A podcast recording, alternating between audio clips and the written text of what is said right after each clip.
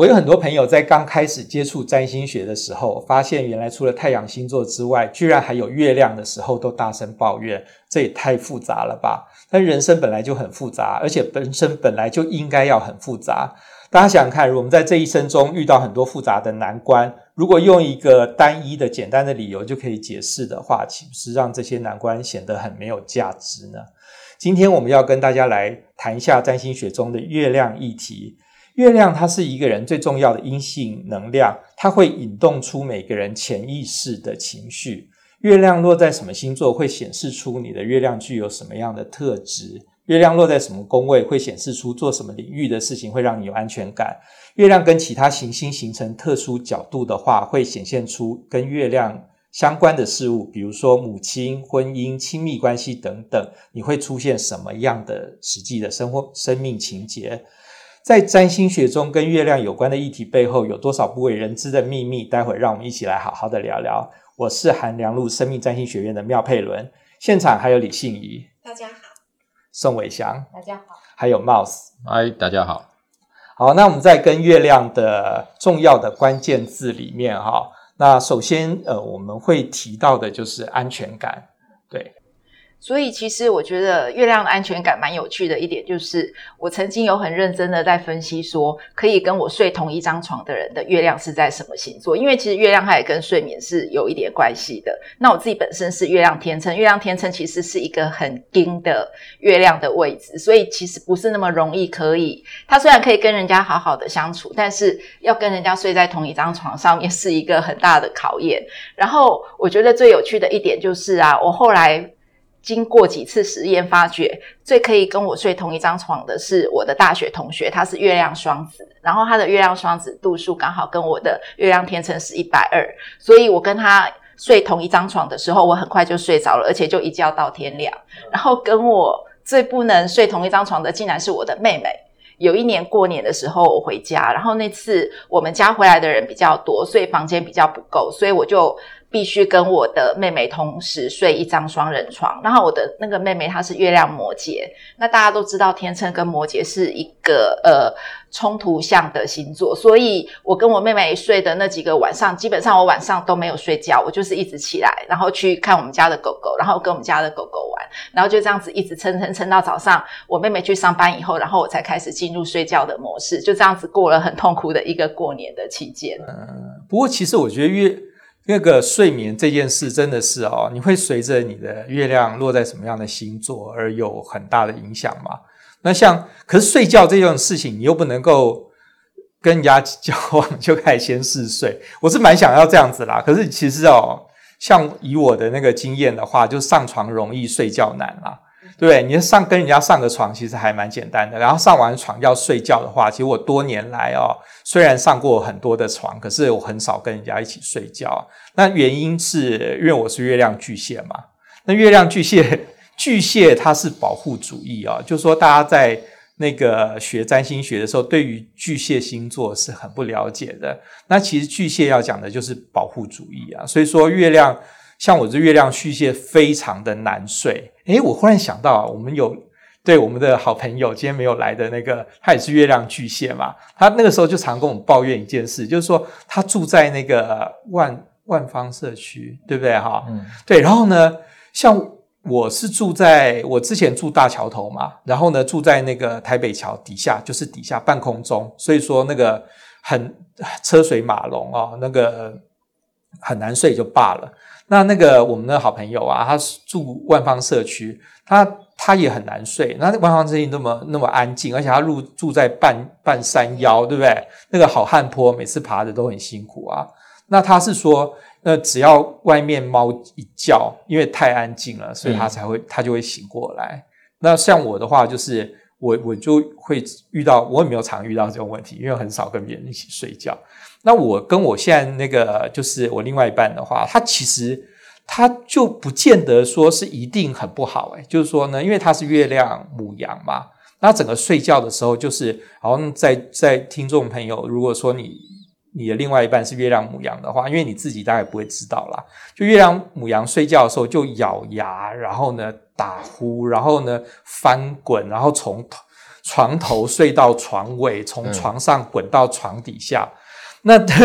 就是说像我的话，当然就是月亮巨蟹，觉得说哇这样子超那个。然后可是反正我横竖都睡不着啦，我怎么样都睡不着，所以就觉得说哦这样子还蛮可爱的耶，就很像说小动物这样子啊，就对，就是还蛮。对，在这一块的话，就是说，所以，所以大家其实看到月亮不同的话，是看到一个跟睡眠有关的行为。那当然说，你月亮不合的话，那所谓的不合啊，就是比如说你月亮跟对方对面，呃，月亮你是天平的话，那天平的对面是母羊嘛，啊，所以你就天摩羯啦，也没有办法，就是不行。你跟母对那个对意思巨蟹，对我巨蟹反而就就事实上也。理论上是没办法，只是说，因为我刚好跟他的月亮，他月亮在五宫，所以说我们有一些其他的关系啊，他可以这样子觉得很很可爱。否则的话，照这样子讲的话，你是很难跟这样子的人一起睡觉。所以说，你看，从一个人你跟另外一半的月亮合不合的话，你就会看出说他们的，像我妈爸爸跟我妈妈月亮就不合嘛，所以说他们就一直分房睡，他们就是结婚几十年都是分房睡。那我有问题，那宝瓶月亮怎么睡？宝瓶月亮怎么睡啊？软睡吗？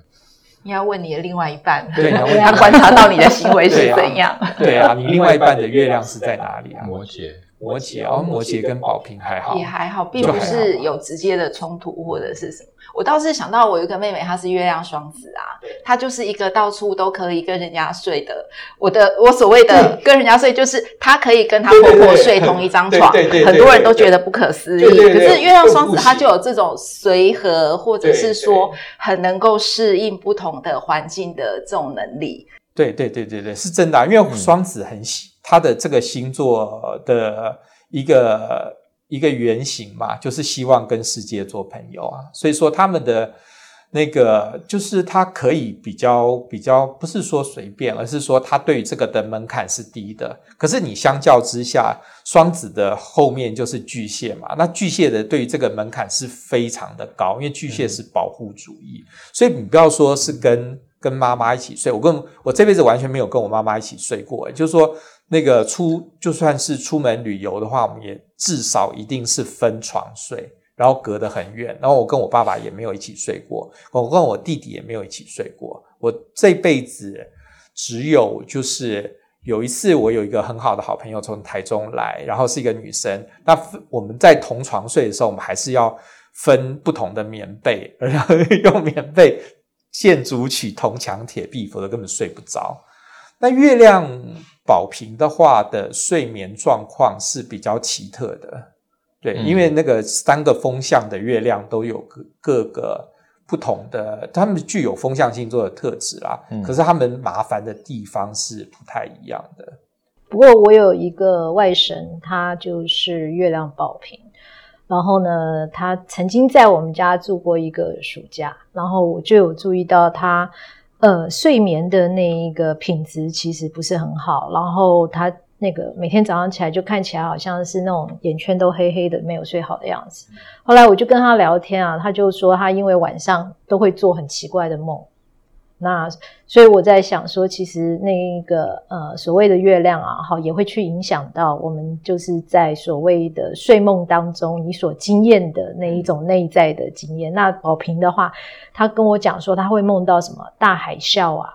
好，然后或者是梦到那种大规模的火灾，就是那种很大的那一种场面，对。然后就跟我自己平常经验的梦境，就是一种完全不一样的一个梦境方式。所以反而不会梦到身边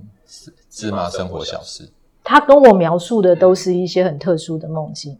对啊。不过我觉得是这样子啦，就是说那个你会想要跟别人描述的梦境，应该是你觉得比较有趣的梦。对，比较。不过他那个频率也的确是太高，也是高，也是高。对对对。你你会有这样的问题吗？我我其实不是很记得梦境的人。嗯哼，对。我大概醒了就忘了我做过什么梦。哦，是、啊，但是我睡眠的，诶，应该是说我睡眠的时间很短，品质其实还不错，嗯，但是我就是呃，比如说三点睡，我可以六点起床啊，哈？之类的。啊，对，我很难长期的睡觉。哦，比如说大家假日会睡到个中午，上班族嘛，嗯、假日可能就睡个十二点起床，我没有办法，我一样是。八点半就非离开床不可。你是因为你是用少量多餐的方式来补眠，还是？倒也没有少量多餐，我其实白天没办法回床上睡。哦，哎，我爸爸也是，我爸爸那睡的真的很少。对，我爸也是月亮宝瓶哦，我爸也是有这样的状况，所以我爸到老年的时候就蛮辛苦的，因为那个。因为呃，就是他长期就是睡不着嘛，嗯，所以说变成说我爸爸以前呢，就我爸那个时候就蛮蛮那个，因为他后来就是说他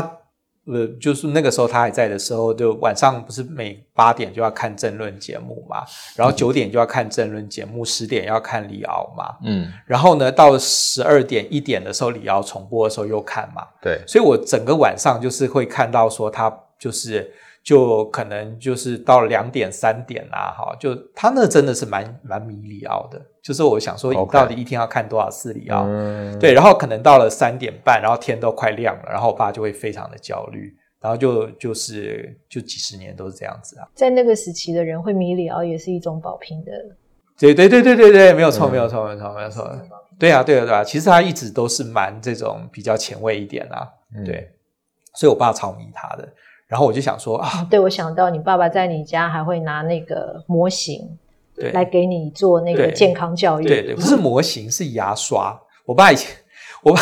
我在那个青春期的时候啊，因为我那时候我妈出国嘛，可是我现在想想，就是说我妈在我十六岁的时候出国嘛，然后出国十年啊。那、嗯、我那时候，可是然后我爸就为了想要跟我性教育哈。所以你看，我爸是个前卫的人。我爸想要跟我面对家里面，面对家里，对对对，月好对。宋伟祥刚刚讲到了是一个那个占星的学理哈，月亮是跟你家在家里面的态度是有关的，嗯、跟你在外面的形象。因为我爸爸是太太阳摩羯啊，所以我爸对外是一个非常的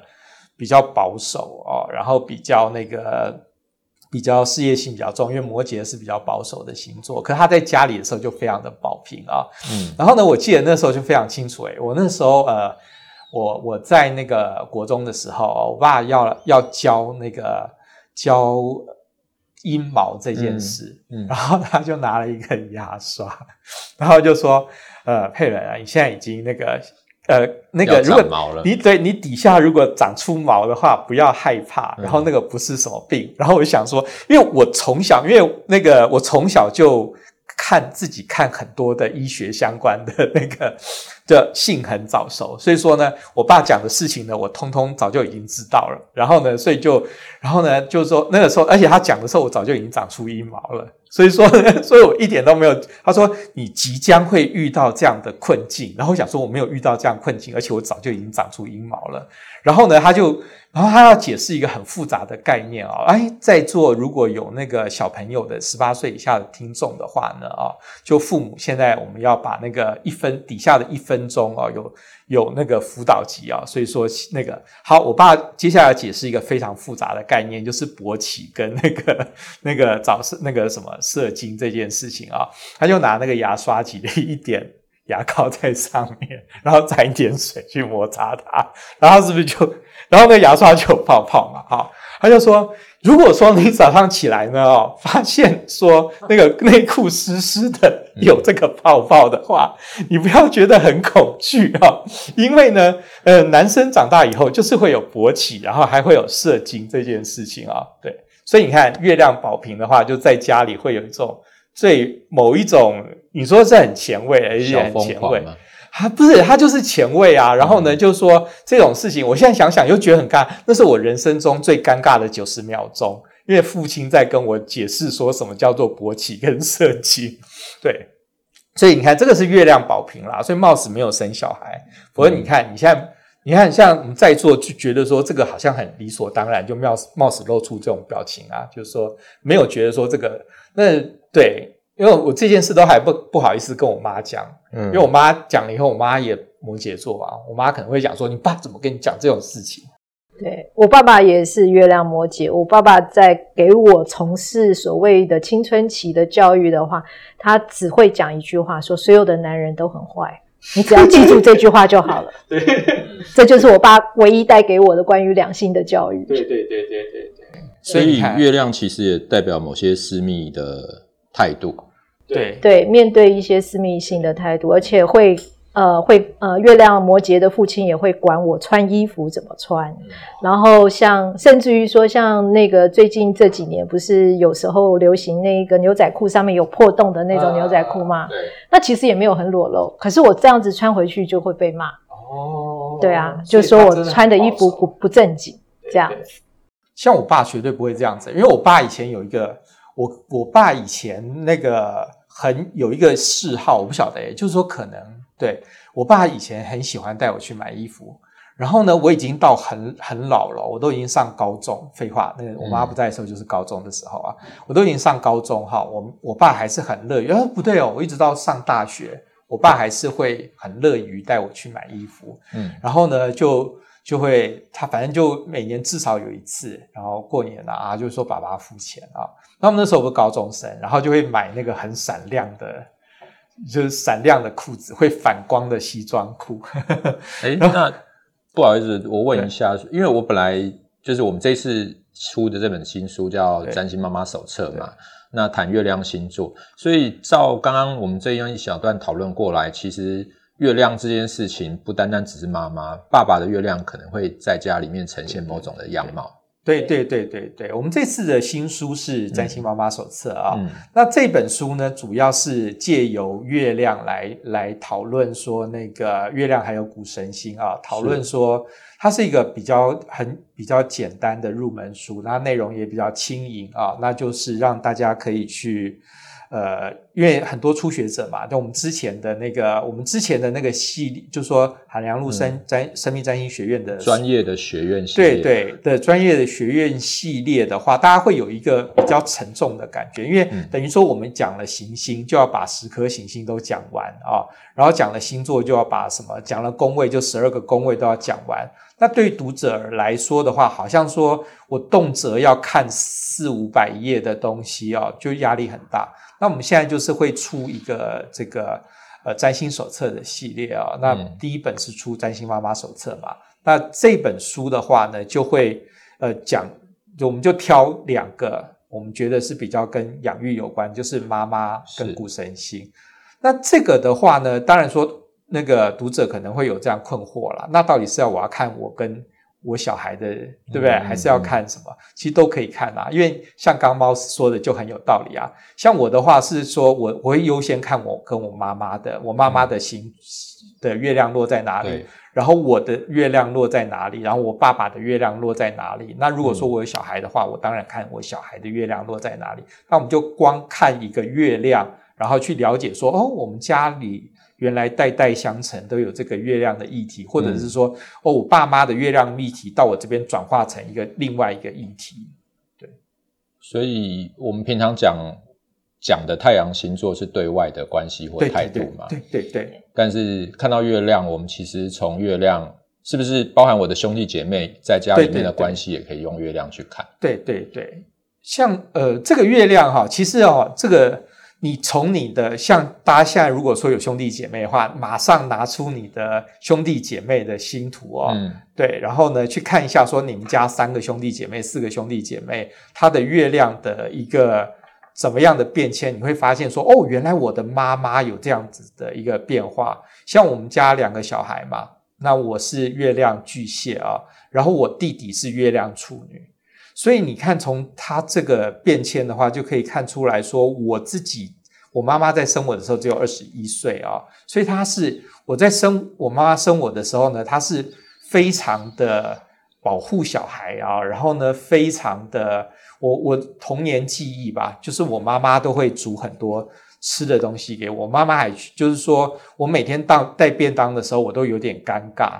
因为我妈煮的有点太好了。就是说呵呵，我也有点尴尬，因为同学都带带很无聊的东西啊。你知道小，我现在发现小小孩真的很难搞诶，所以在座有当妈妈的听众啊，真的是要对你们致上很大的敬意啊。嗯、因为你会发现说你怎么样，小孩都在嫌。然后呢，我就记我印象很深刻哦，因为我我小学第一天哈，我妈带便当就给我做鳕鱼便当。那鳕鱼就蛮腥的，所以说我就觉得说，哇，这便当好腥。那可是你也不想看鳕鱼这么贵哈。那所以说，你看我我的月亮巨蟹就会显示在说我妈妈在做这个东西是非常的呃，希望说好好的去养育你的小孩啊。那可是我到我三年半以后呢，生我弟弟之后，我妈妈那个我弟弟的月亮是在处女嘛，所以我妈妈就变成一个很严格的女教官。嗯、那我弟弟这辈子都一直觉得说妈妈对他管很多，管很严。那这个是有道理的，因为我弟弟。呃我妈妈后来就带我弟弟去美国念书啊，就是当小留学生。那美国的当然说，我们从台湾去赚钱，爸爸赚钱到美国的话，那个是很难很难养活美国那边。嗯、所以我妈妈等于每一毛钱都在很仔细的打算，打十个结。对，当对当打十个结。然后呢，我弟弟就觉得非常的痛苦。那变成说，而且我弟弟念的学校也是贵的学校。就等于是说什么都花不起这样子，所以你看我看到的妈妈是一个月亮巨，就是一个巨蟹型的妈妈。那我到现在还是一样啊，我那个每个月接课接不够，就一路哭回淡水，跟我妈哭诉说，妈我要借钱。就我现在还跟她借了三万块，嗯、所以就是，所以我就是对我而言，是我妈妈是一个巨蟹型的妈妈嘛。可是对我弟弟而言的话，妈妈是一个教官型的。妈妈，处女座的妈妈，对对，是一个处女型的妈妈。嗯、所以说呢，哈，所以你从一个月亮，你就可以发现说，哦，那个你对于母亲的看到的母亲的原型是不一样的啊。那、嗯、我们刚刚讲说那个，呃。月亮跟吃东西的关系，因为月亮它是生命中最大的阴性能量，它包含的面相，我们刚才提了安全感跟睡觉的面相，嗯，那它还有饮食记忆的面相。那我刚才提到说，我的月亮很多都是跟吃的东西有关嘛。那像我的话，也是一天到晚在煮东西，我每天都是自己煮东西给我自己吃嘛。那我们还有另外的我们的好朋友，也是月亮巨蟹。嗯，不过他的抱怨就比较有趣了，因为他的妈妈吃素，所以他那个月亮巨蟹的好朋友，他的抱怨是他小时候常常吃到的一些熟悉的菜色，或者是他记忆中的菜色，从他妈妈吃素以后，就再也消，就是永远消失，再也吃不到了，因为他妈妈吃素就是。吃素以后就开始做素食，然后他有一次在跟我讲这个事情的时候，我就说好奇怪，我妈妈也吃素，可是我妈妈她吃素以后，她还是照样照她从小到大煮给我们的菜做给我们吃，所以就是什么荤的东西，像什么肉啊、鱼啊，我妈妈都是照样做，然后也没有任何的抱怨或者是改变，因为我妈妈是月亮巨蟹。所以月亮巨蟹的妈妈，她还是维持，她即使吃素了，她还是维持她原本照顾家人的方式，在做菜给我们吃。所以我并没有这方面的困扰。可是我那个月亮巨蟹的朋友，就因为妈妈吃素，吃不到自己童年熟悉的东西，而觉得很困扰。你知道那个我们那个好朋友，他妈妈月亮在哪里吗？他妈月亮在宝瓶。所以他有没有发现说，同样的信仪老师跟我们那个另外的好朋友，都是有妈妈吃素的问题。嗯、可是呢，问题是信仪老师的月的妈妈的本身的月亮是在巨蟹，巨蟹对。可是我们另外一个好朋友，他的妈妈月亮在宝瓶，所以月亮宝瓶比较那种我行我素，然后就是我吃素，所以我就要对。可是月亮。他的妈妈，呃，信义老师的妈妈是月亮巨蟹嘛，所以说啊，那个这个妈妈她就会比较顾虑到说，哦，那小孩。不要因为我吃素而不能够再吃荤啊！嗯，对，他是想维持那个 share 的完整性。对对对对对对，就是那个。所以你看，宝瓶就冷冰冰，宝瓶没有想要说我要跟你 share 什么东西，嗯、就是我我吃吃素，你们大家就吃。对，而且我觉得月亮巨蟹对食物的执着真的还蛮强烈的，因为我印象我有个小外甥，他也是月亮巨蟹，嗯、然后我有一次印象很深刻，就是有一次我妈妈上来台北玩，大概玩个三天两夜这样，然后那时候我的小外甥在念国小，然后大概到第二天。他就跟他妈妈抱怨说：“阿妈什么时候要回来煮饭给我们吃？”然后他妈妈就跟他讲说：“阿妈去台北玩了，他隔天就回来了。可是他隔天回来很晚，所以那个时候就是阿妈回来的时候已经很晚了，所以他也没有办法煮菜。那家里有粽子，你就先吃粽子好了。然后那个我那个小外甥就非常非常的不开心，就一直抱怨说：为什么吃不到阿妈做的饭饭菜？我觉得月亮巨蟹在食物这方面的执着，或者是说念旧，或者是说。呃，习惯的口味这方面是还蛮强烈的。像我最近就是你们知道吗？我就是在一六八断食嘛，所以我现在想想，觉得我现在断食到现在是五十二天哈，然后我就想说，身为身为一个月亮巨蟹，居然可以断食五十二天啊，这个是，这我就觉得哦，以占星而以占星学而言，我也是这样一个了不起的人了。嗯，对。对啊，那个呃，通常啊，哈，不同的星座也会有那个能量强弱的差异嘛。像刚才妙佩伦讲说，他现在在进行一六八断食，然后才短短的那个一个五十二天，然后就已经很有成效了。可是这个一六八断食其实是我告诉介绍给妙佩伦的。然后呢，妙佩伦短短五十二天好像就瘦了七公斤，对不对？对对对，那可是呢，我当初在实行一六八断食，其实是从大概半年前。到现在，我只减了两公斤，因为我的月亮是射手，我很容易在那个一六八断食的那个过程当中，原来今天下定主意说过了晚上八点就不要吃了，可是呢，又觉得说，哎呦，好像肚子有点开始咕咕叫了，又开始去翻翻翻冰箱，然后呢，或者是说又看到那个网络上面跳出一个什么好吃的东西的广告，然后就嘴馋，然后就开始翻 Uber Eat，看有没有什么东西可以外送。你看，月亮人嘛。月亮人马真的乐观诶，好，我们在座的听众哈，我们现在有一个那个教教学式的，大家可以记下来啊、哦。什么星落在人马，就是这个星掌管的东西都会很乐观，所以人马这个星座就是乐观，就是 lucky。所以说，你看月亮，而且不是不受限，不受限。对，对我来讲，限制真的很困难。然后，所以像我们家，我的男朋友他跟我住在一起，他也跟我一样是月亮人马。然后呢，他也是吃素，然后因为他吃素，所以我也得要跟着吃素。可是因为我跟他都是月亮人嘛，所以我们的吃素的状况就跟刚才一个快乐家庭，对，呃，对，就跟刚才听到的那种吃素的状况不一样。我们在吃素的过程当中呢，偶尔。会不小心吃到荤，然后这个时候我们两个人就把它当成是啊，那我就跟这一只死掉的猪结结缘吧，然后就把它快乐的吃下来。哦，你看，好棒的想法哦，这样我大家都可以吃素了，对啊，对啊。因为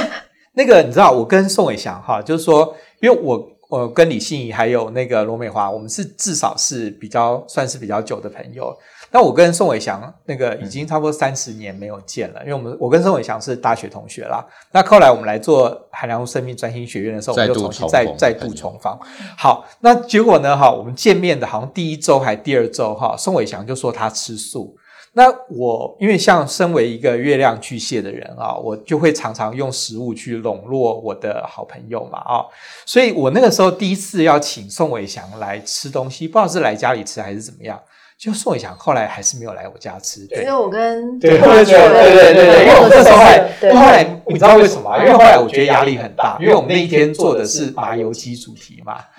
所以就好。那我跟宋伟祥哈，我跟宋伟祥那个第一年要第一年，其实一整年哦哈，就要跟宋伟祥约吃饭的时候，我就会不断的，就是就跟那个李欣怡还有那个那个我们另外一个朋友啊说那个哎。那这样啊，宋伟强吃素诶，要吃什么？然后呢，对，然后我们就会说啊，吃素没有没有没有概念，然后就因此啊，就会每次就吃东西的时候，我们就想说，那这样的话，我们下次再吃素，下次再找宋伟祥好了。那结果后来哈，宋伟祥就约我们去吃火锅，去吃，而且去吃哪一家？去吃麻辣锅。对，然后我想说，妈的！然后我们之前真的，我们花了一整年的时间哈，就是说我们三个人就挣扎说，哎，我们来要来邀宋伟祥，因为每次我们三都是我们三个吃。这样很不好意思，要要要宋伟祥，然后就想说哦，宋伟祥吃素，我们就很认真的想吃素，然后我还去学了两三道素菜，对，然后就后来就宋伟祥就说哦，年底了，然后我们来约吃麻辣锅，然后想说根本宋伟祥就对啊，这这个，然后我们真的有苦恼，是真的起码有苦恼半年，对，因为我们生命占星学院是六月嘛，六月七月成立的啊，然后呢，我们一直到。宋伟祥约我们年底吃麻辣锅那一次，我们都以为说他是很那个严格的素食主义者，对，没想到他这么 free，没有想到，对，你看，甚至月亮人马嘛，就是这样子啊，嗯、对，因为像我的话，就是说，呃，我觉得说，你看这个其实哦。那我们也这个其实也牵涉到宋伟祥的太阳跟我的太阳啦，因为宋伟祥的太阳是双鱼嘛，那我太阳是处女啊，所以说 宋伟祥，所以说你大家在座，如果那个你看，我们又要讲第二个跟课程，不是就是跟占星学有关的学理了，嗯、就是凡是遇到两对面的星座的时候，你说一百八十度，一百八十度，对，比如说处女跟双鱼是两对面，母羊跟。天秤是两对面，所以说这两个两对面，他们就会因为完全的对立而得到而感到很大的吸引力。所以说呢，我身边的朋友开始吃那个一六八的朋友非常的多，然后他们就每天写，然后每天都觉得很烦，又来一六八，然后呢，我起码听了好几个月，我都没有。那结果宋伟祥讲的第一，我就从就是其实就是从你五十二天之前，就是你说的那一天，嗯、我就开会的时候，开会的那一天，我就开始一六八，因为呢，我马上就觉得说，连双鱼座都做得到，我处女座当然做得到。所以你看啊，所以说你要两两的一百八十度的这种这种的，这个是我们大家可以学的，就是说各位占星的研究者啊，就是你会先注意到说，啊，那你就赶快看一下你的太阳、月亮，你的对面是什么星座，你会发现说他讲的话对你是真实的，有有影响力。对，哎，那我也可以 share 一下，我弟弟是他月亮是天蝎，哦，然后他他从小有一个很偏食的。偏食到偏执的程度，哦，就是他只要白饭配肉松跟豆干，剩下一律不吃。嗯，那他是可以坚持到，就是我妈逼他，就是怎么逼他，我是那种就是什么东西都放进嘴里，只要可以放进嘴里，我都吞下去。嗯嗯，他是那种坚持到，他可以跟我妈就是从非要，比如说中午吃饭，那他就把不吃的东西放旁边，我妈说好，你不准下来，他就做，做做做到我妈做晚饭了，他坚持坐在那里。嗯嗯嗯嗯，然后他可以晚饭换了一轮之后，他再继续坚持，但是他就只吃他要吃的那两样东西。对对，因为毕竟天蝎是喜好很强、喜好厌恶很强烈的能量。对啊，因为你看，所以你看天蝎跟宝瓶又是九十度嘛，所以说宝瓶的话就很有一种青菜的感觉，而且是。像宝瓶的月亮，宝瓶的那种不是庆菜，而是说天下的食物不是，就是应该说要一视同仁，就是说我们对于对对对，我们对于豆干跟什么，或者是跟呃跟什么野山灵芝，或者是跟那个毛豆，他们都有相同的地位。哎，这样子你跟你弟弟平常在家相处的状况，我们两个一样各过各的。对对对，就会就会各行其事，因为天蝎跟因为天蝎跟宝瓶就是合不来啊，嗯、就是会各行其事。但是他太阳是人马嘛，对，所以那是另外一个乐，就很乐观，就是太阳人马人就是乐观嘛。嗯、但基本上还是在隔壁而已啊，大概也是九十度。对对，因为不知道他在乐什么。嗯，好，所以嗯，对，所以吃的这件事，我的确也是蛮自在的啦。比如说我去土耳其，我也可以，对啊，每天吃那个。大家说冰冷又酸的那个沙拉，他们酸沙拉在上面淋优格嘛，嗯，所以又冷又酸，对，然后那个大黄瓜没有调味，就整样整块给你啃，对，对，但是我也可以吃的很开心这样子，对对对，因为宝瓶就是宝瓶星座的核心价值就是四海一家，然后一视同仁，就是说我也没有觉得说什么东西就一定比较高贵，然后什么东西就比较低贱。像像像我就不行啊，我巨蟹嘛，巨蟹他就没有办法做到这种事情啊。巨蟹我就我每天大概吃的东西就是那一些，嗯，我从小到大吃的东西都是这一些。然后呢，那个月亮巨蟹哈，它有一个很核心的价值是那种他会选择一个妈妈的味道。对，结果我后来哈，就你知道夸张的事，所以我要讲，就是说我们在看月亮的时候，我知道很多的那个妈妈的读者哈，就还有我自己有那个，我教过很多学生是当妈妈的啊，他就会有一个有一个困扰，就是说呢哈，就是说我小孩今天变成这个样子，是不是我害的？那可是事实上哦，就每个人从占星学来说哈，你认知的妈妈跟你妈妈是一个什么样的人呢？他严格上并不是、嗯、不是不是同一件事。那我要讲的就是说，因为我从小到大一直到现在嘛，对不对？哈，我就是每天都会在那个挨饿的一六八的过程。你知道，我每天贴很多那个饮食的文章，为什么呢？那个时候，因为我我已经饿到很闲，然后我灵魂出窍了。但是你饮食的照片都好严谨。对啊，就是对，因为我处女座，就是说呢，哈，就就是这个。然后呢，我就等我妈妈从美国回到台湾的时候啊，哈，我就想说，那我煮一餐给我妈妈吃好了，因为我。那个是我要煮的菜，当然是妈妈的味道嘛。就煮出来以后呢，妈妈都不喜欢吃那些东西，因为因为我妈妈。对，我妈妈完全，她我脑袋中的妈妈的味道跟我妈妈的真正的味道是不一样的，所以我那时候就有发现说，哇，所谓的所谓的妈妈的味道，原来跟我妈妈是不一样。因为我那天非常的挫折，你知道，因为我煮了好几道菜，然后我妈妈就很客气，因为我跟她已经不熟了嘛，就说那时候她刚回台湾，所以说呢，变成说她就变得很客气。因为我妈月亮是天天秤，所以他就很客气，然后他就吃一吃，他就这样偷偷的挪到盘子的旁边，嗯、我就说怎么样？他说哦，我不吃咖喱，然后我不吃这个，我不吃那个，然后我想说啊，我印象中明明就是你做给我吃，那你记错了，所以说这个也是我们在观察月亮的时候可以去。去遇到的一个，去可以去想象啊，就是说，其实你小孩怎么样，跟你怎么样是没有关系的。可是我们这个人怎么样去形成我们的性格，是跟我们妈妈是有一些关系的。所以大家还是要把自己的爸爸跟妈妈的星图调出来，这是我觉得学占星最快的方式了。是，OK。所以回头再讲一下我跟我弟弟，比如说我们两个的月亮不一样嘛，一个是呃，一个是天蝎，一个是。宝瓶，所以我们虽然妈妈可能用一样的方式在面对我们，但是我们心里面想象的妈妈可能是不一样的。对，比如说对我弟来说，我妈可能是一个比较严厉，然后强迫的角色，但是对我来说，我根本不管我妈在想什么。对啊，对啊，或者我妈是一个自由自在的家伙。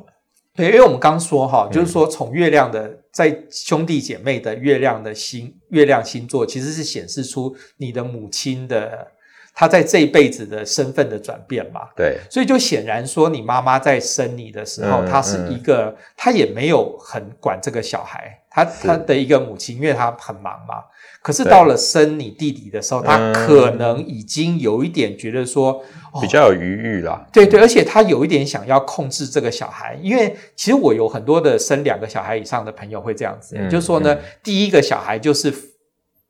摸索着养，对，第二个就要照书照书养，对，第一个小孩照猪养嘛，第二个小孩照书养啊，所以就变成说有有人颠倒，有人颠倒，对对对。可是就是说我有蛮多朋友，就是说第一个小孩太就觉得说，哎，我好像没有尽到母亲的责任哎，这样好不容易生第二个小孩，那我要加倍，就是把。所以每个人的状况都不一样，但是去看兄弟姐妹的星图，也许月亮的位置可以找到很多很有趣的。对对对对对啊对啊对啊。因为像我，呃，我我弟弟的话就，就就是跟我是不一样的。像我我我我妈妈在带我弟弟的时候，她已经变成一个处女型的女教官了。嗯，对。那我想说，你妈妈在生到你弟的时候，应该是我那个心情，就是我刚刚讲那个心情。就第一个小孩，我在恍神中，我就已经、嗯、那个小孩就已经过了好几岁，然后我现在生第二个小孩，那一定要加倍的去去让他。是啦，就是我比如说光念书，我从小到大要。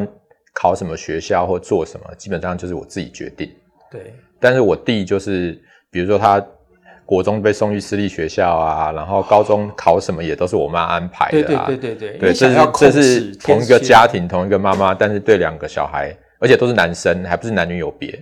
就是都是男生，我跟他也差两岁而已，但是是完全不一样的处理方式。对对，我有一个朋友，他们家也是这样子，就是是两姐妹，然后她就是说啊，念书啊，考试啊，她自己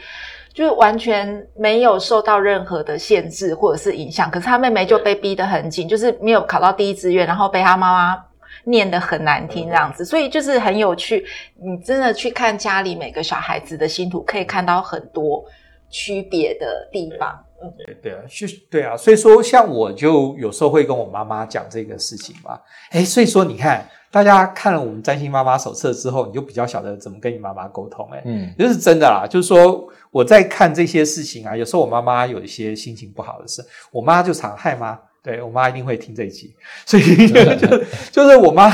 对啊，我妈常常就会，我妈常常会在那个奇怪的时间打电话给我嘛，比如说我洗澡洗到一半啊，或者什么，嗯、然后呢，就你看你洗一个澡的时间，她就三通未接来电，然后呢就接起来就是说你怎么了？你怎么了？然后呢我就说我在洗澡，嗯、然后呢我现在头发还是湿的啊，就是这样子啊，就说。在以这样子的一个跟妈妈相处的状况之的之下呢，哈，那我现在这几年就有比较对我妈妈比较有耐心啦，就是说呢，我了解说她是月亮天平是一个什么样的状态嘛，因为他希望跟别人有天平星座跟一对一的关系是有关的，所以我妈妈会很希望说她可以跟你有一个比较好，而且呢，也要跟我妈妈要和和气气的，不能跟她大吼说我现在在洗澡，嗯、我妈就说你干嘛那么凶？对，所以说不行，所以就就跟她好好的聊啊哈，然后呢就那事实上，我妈这这两年啦，就是说我有跟我妈妈运，就是说，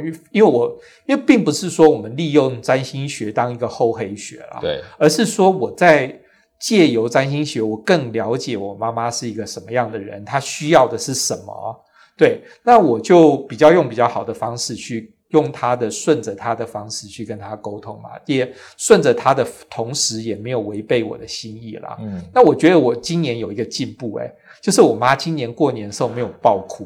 因为我妈，因为大家有没有这种经验，就是说显然你看我月亮巨蟹，我就遇到这种情绪上的这种压力。我们过年的时候，我妈每一年都会找一个机会爆哭，就是我也不晓得为什么要爆哭，就是我记得我记得有一年然后。那个，因为我脚运动时候受伤嘛，我就带呼吸哈。嗯、然后呢，我就我就看我妈妈在那边做做年夜饭什么的。到了某一个点的时候，我就发现她快要哭了。对然后呢，我就说怎样？然后我妈就说都是你的错。然后呃，不是，就是说对。然后我说啊，怎么了？她就说。你都已经受伤了，然后呢？以后你要怎么办？我觉得你很可怜，然后就开始爆哭。嗯、对，所以就是说，那今这两年就比较没有啦。所以说，我就有发现说，其实是真的可以透过占星学，你会比较了解你的妈妈。我们家其实总共有四个小孩子，前面三个小孩子的。对，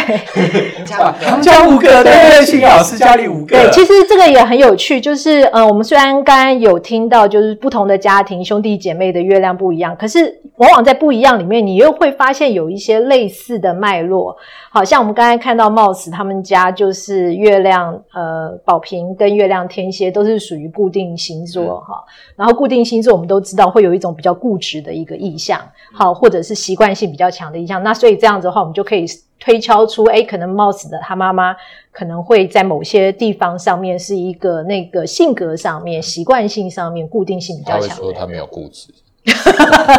这就是一种固执。可是像我们家就区分成为前面三个年龄比较近的小孩子一组，还有最后面一个，因为最后面那个是过了六年以后才生下来那个小朋友的，他的月亮又完全不一样。我们前面三个小朋友月亮都是火象的，所以说在小的时候，因为我们三个年龄很近，然后等于说妈妈就是处于一种非常忙碌而且焦虑的一种状态，来把我们前面三个养大。然后等到那个我们三个几乎都最连最小的都已经上幼稚园的时候，这个时候我的弟弟蹦出来了。然后等于说我妈妈等于说历史上有史以来第一次有那个余裕，有那个时间去好好照顾一个小孩子。所以我弟弟在生下来的时候，我弟弟就是月亮金牛，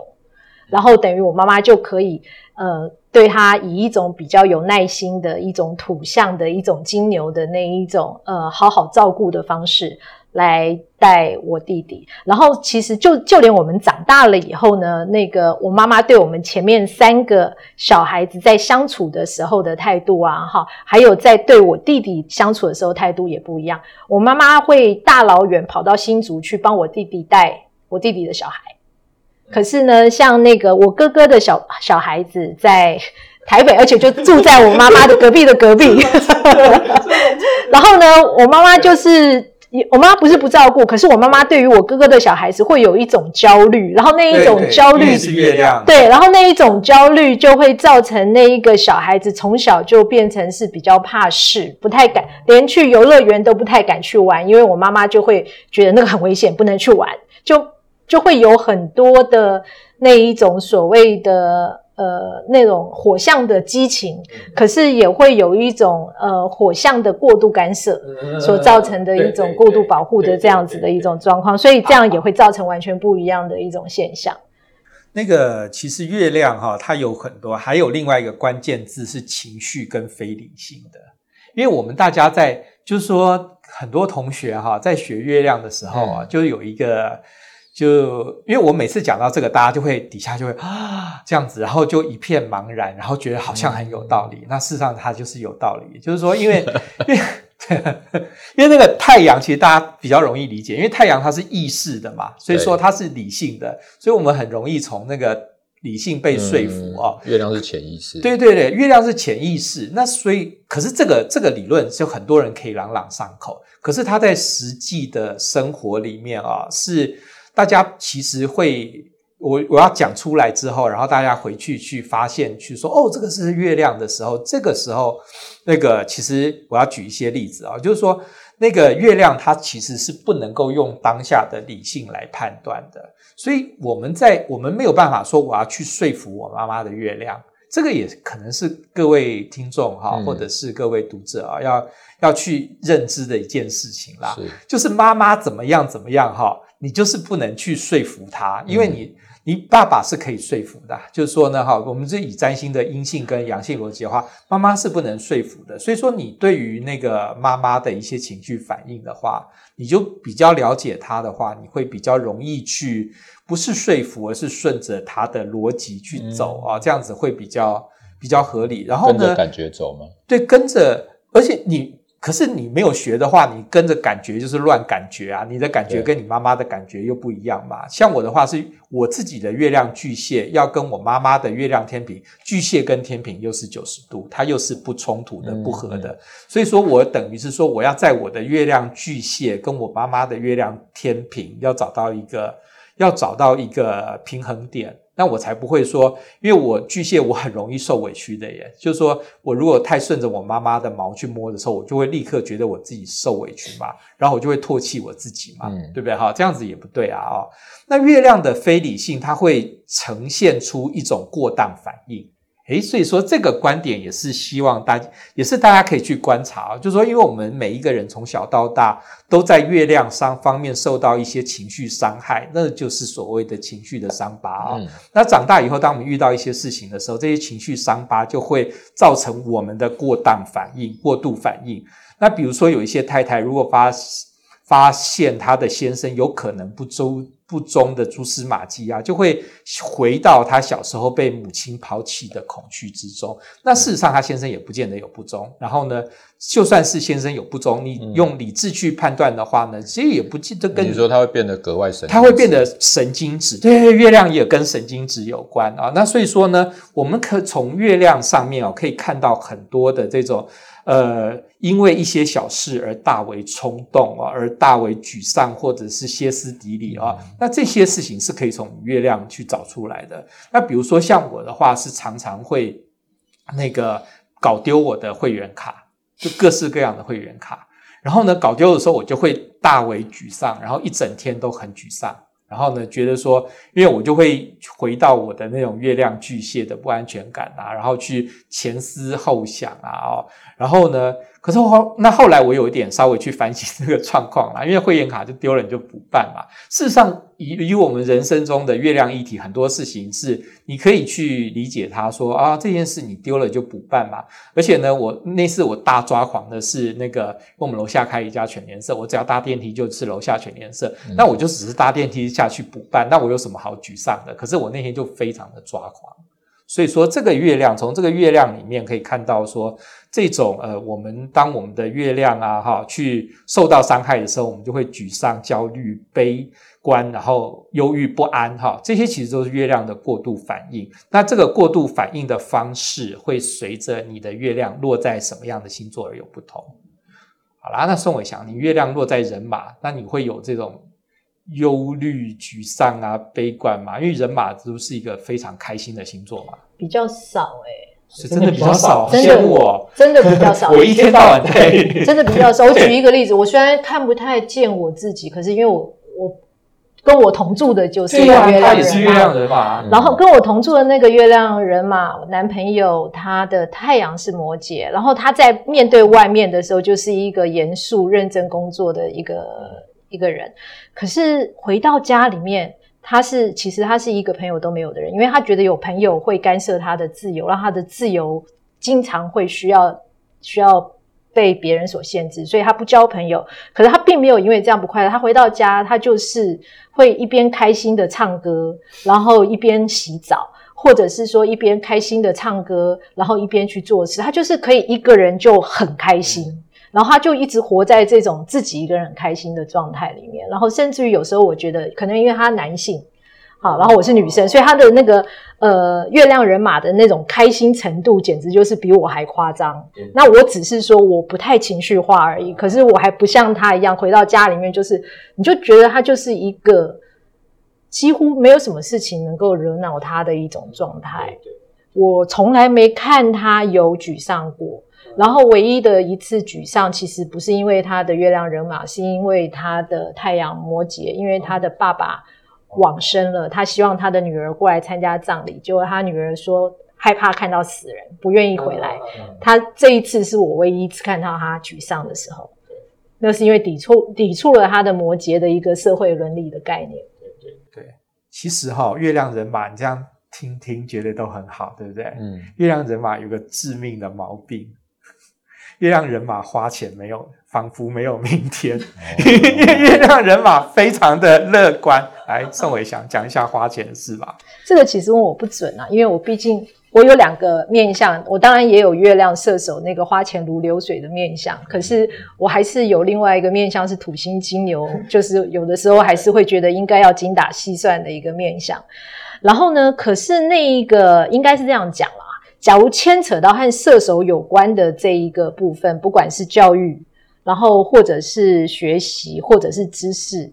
然后我曾经有一段时间就做过那个花钱的那个流水账的统计，然后我发现我大部分的金钱支出都在这上面，就是什么书本啊，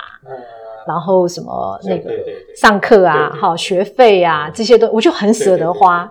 然后然后所以说在这个部分我花钱就是都不会去眨眼。对，对，然后可是，在其他的面相的话，那就不一定了。所以这个时候也要看你的月亮的属性，因为你的月亮的属性会决定你的安全感是以哪个属性为安全感。因为尤其射手又跟教育或者是扩展知识有关，然后所以说，像我出去玩、出国去玩也是不眨眼的。对对对，对，然后这些也都成为很大的开销的一部分。其实我其实。平常的生活，因为牵扯到我本身有土星金牛，所以我平常生活其实是蛮省的。我等于是可以省三百六十天，只为了五天可以出国去玩的那种感觉。对对，其实宋伟祥真的蛮厉害的，就是说那个我们去年啊，哈，就去年或前年啊，我们那个编辑委员啊，哈。出国出最多的应该就宋伟祥，就而且你知道宋伟祥，就说那个李信也常出国，不是常出国，就是一年一度嘛，就是去日本嘛，对不对哈？那李信你看就就很很规律，宋伟祥是就忽然就说，哎，我现在人正在国外什么之类的，就是说啊，对，就是就是你看就其实你看人马他就是有一种随性的一个特质嘛，所以说我那时候真的是就是因为不止一次哦。对不对？就是说，去年出去很多次，对对对，然后而且出去也就罢了，就忽然就传一个信息，然后有时候去那个 LINE 没有通的地方，嗯、然后呢就要很周转、很复杂的用 mail 啊什么传来说，哦，我现在人正在国外啊，然后呢，对，就是让人马就是有种非常随性的这种这种特质啊。嗯好，那我们今天呢，就是谈了很多跟月亮有关的议题啊。那月亮的议题呢，其实是老实说是谈不完的啊，因为我们有非常多的月亮的面相。那我再开一集哦，不止啊，我们可以开很多很多集啊。嗯、对啊，我今天大概有一半的点都还没有丢出来。对，好，那那个大家呃，就建议大家哈，就是说这个不妨呢，就我想大家听到现在还没有去查自己的，就至少上一下三星之门啊，去查一下自己的那个。那个星图啊，而且对，就是说大家可能会有个困惑，对，我现在要讲个技术性的问题了，就是说我刚刚不断讲说，那你要看看你爸爸妈妈的月亮嘛，哈，嗯，那大家就会有一个困惑，就是说呢，爸爸妈妈的没有出生时间呐，哦，那怎么办呢？通常我们呃，就是最常见的解决方法是设成中午十二点啊，因为月亮其实它是一个走得比较快的行星，所以说呢，它两天半就会走。过一个星座，所以你看看说你的收设中午十二点的话，至少是一个平均值啊。那你看看，可是如果说你今天的月亮设成中午十二点，它很靠前一个星座，很靠后一个星座的话，嗯，你就要稍微去思考一下说，说哦，你妈妈可能是早上生的，或者是晚上生的，她就可能跳入前一个星座或后一个星座，那你就从。那个我们不管是十二星座啦，或者是我们这次出的占星妈妈手册里面，嗯、去看一下说那个它的一个差的差，就是说它应该是比较像是哪个星座。可是，一般我们是设在中午十二点啊。所以只要日期对了，原对对，其实基本上对不太对对对，就是说你设成十二点是一个至少是一个平均值啊。嗯。好，那我们占星呃，在这次做的占星妈妈手册里面啊，主要是我要呃，我在做这个书的时候呢，主要是有几个问题，我在教学的时候常常问到啊，就是呢，那个很呃很多的朋友，哎，那我们现在先讲好了，就是说我们在这个节目里面呢啊，接下来呢，我们会播出一点时间啊，然后呢，来回答那个。呃，各位读者或者是听众的问题啊，那因为 Podcast 它有很多的平台上会上线，所以说留言的话，我们会去各个平台去接，会有点困难。所以说呢，请大家回到我们的韩良露生命占星学院的粉丝团。所以就是说，大家呢，如果说想要问一些问题的话呢，啊，就上脸书粉丝团，然后。呃，打搜寻韩良露啊，韩良露生命占星学院，然后呢私讯我们，然后呢我们会看说，如果说你的问题是蛮有趣的，很值得讨论的话呢，啊，我们就会呃列入以后的我们节目，在节目中回答啊。那我在教学的时候最常遇到的几个问题哦，跟妈妈有关的议题的话，呃，很多同学会问说，为什么我的孩子会有这样的星图啊？或者是月亮落在这个位置不好吧？或者是说呢，我是不是没有尽好我的母职啊？嗯，然后这个大就从这些问题中，我会发现说，大多数人哦，都多少有点崇拜自己的爸爸。你看我刚刚讲到爸爸的时候，即使我爸那个时候其实有点失智，带给我人生非常大的困扰哦。可是我在讲我爸爸的时候，大家都觉得蛮有趣的啊。那可是对大部分人，对于妈妈都很有得闲。那事实上是因为说天下没有完美的妈妈，每一个母亲都有自觉得自己做不好的时候，每一个子女也都会对母亲不满意的时候。但事实上呢，完美的母亲并不存在。我们渴求的是。大地之母全部的爱，但是母亲只是一个凡人。那每个人呢，原本都是在宇宙中自由的灵魂啊！哦，那可是我们来到地球之后，就要接受妈妈这个代替的大地之母的照顾。嗯。然后呢，可是每一个人的母亲的母爱都有局限啊。那么。月亮母羊的母亲呢，是给不了月亮天秤的情感，那反之亦然啊。那所以说，我们从这些各式各样的母亲的议题里面呢，啊，我们可以从占星学的月亮，然后得到里面的解答。好，那我们今天的节目到这里啊，谢谢大家，嗯、谢谢，拜拜，拜拜。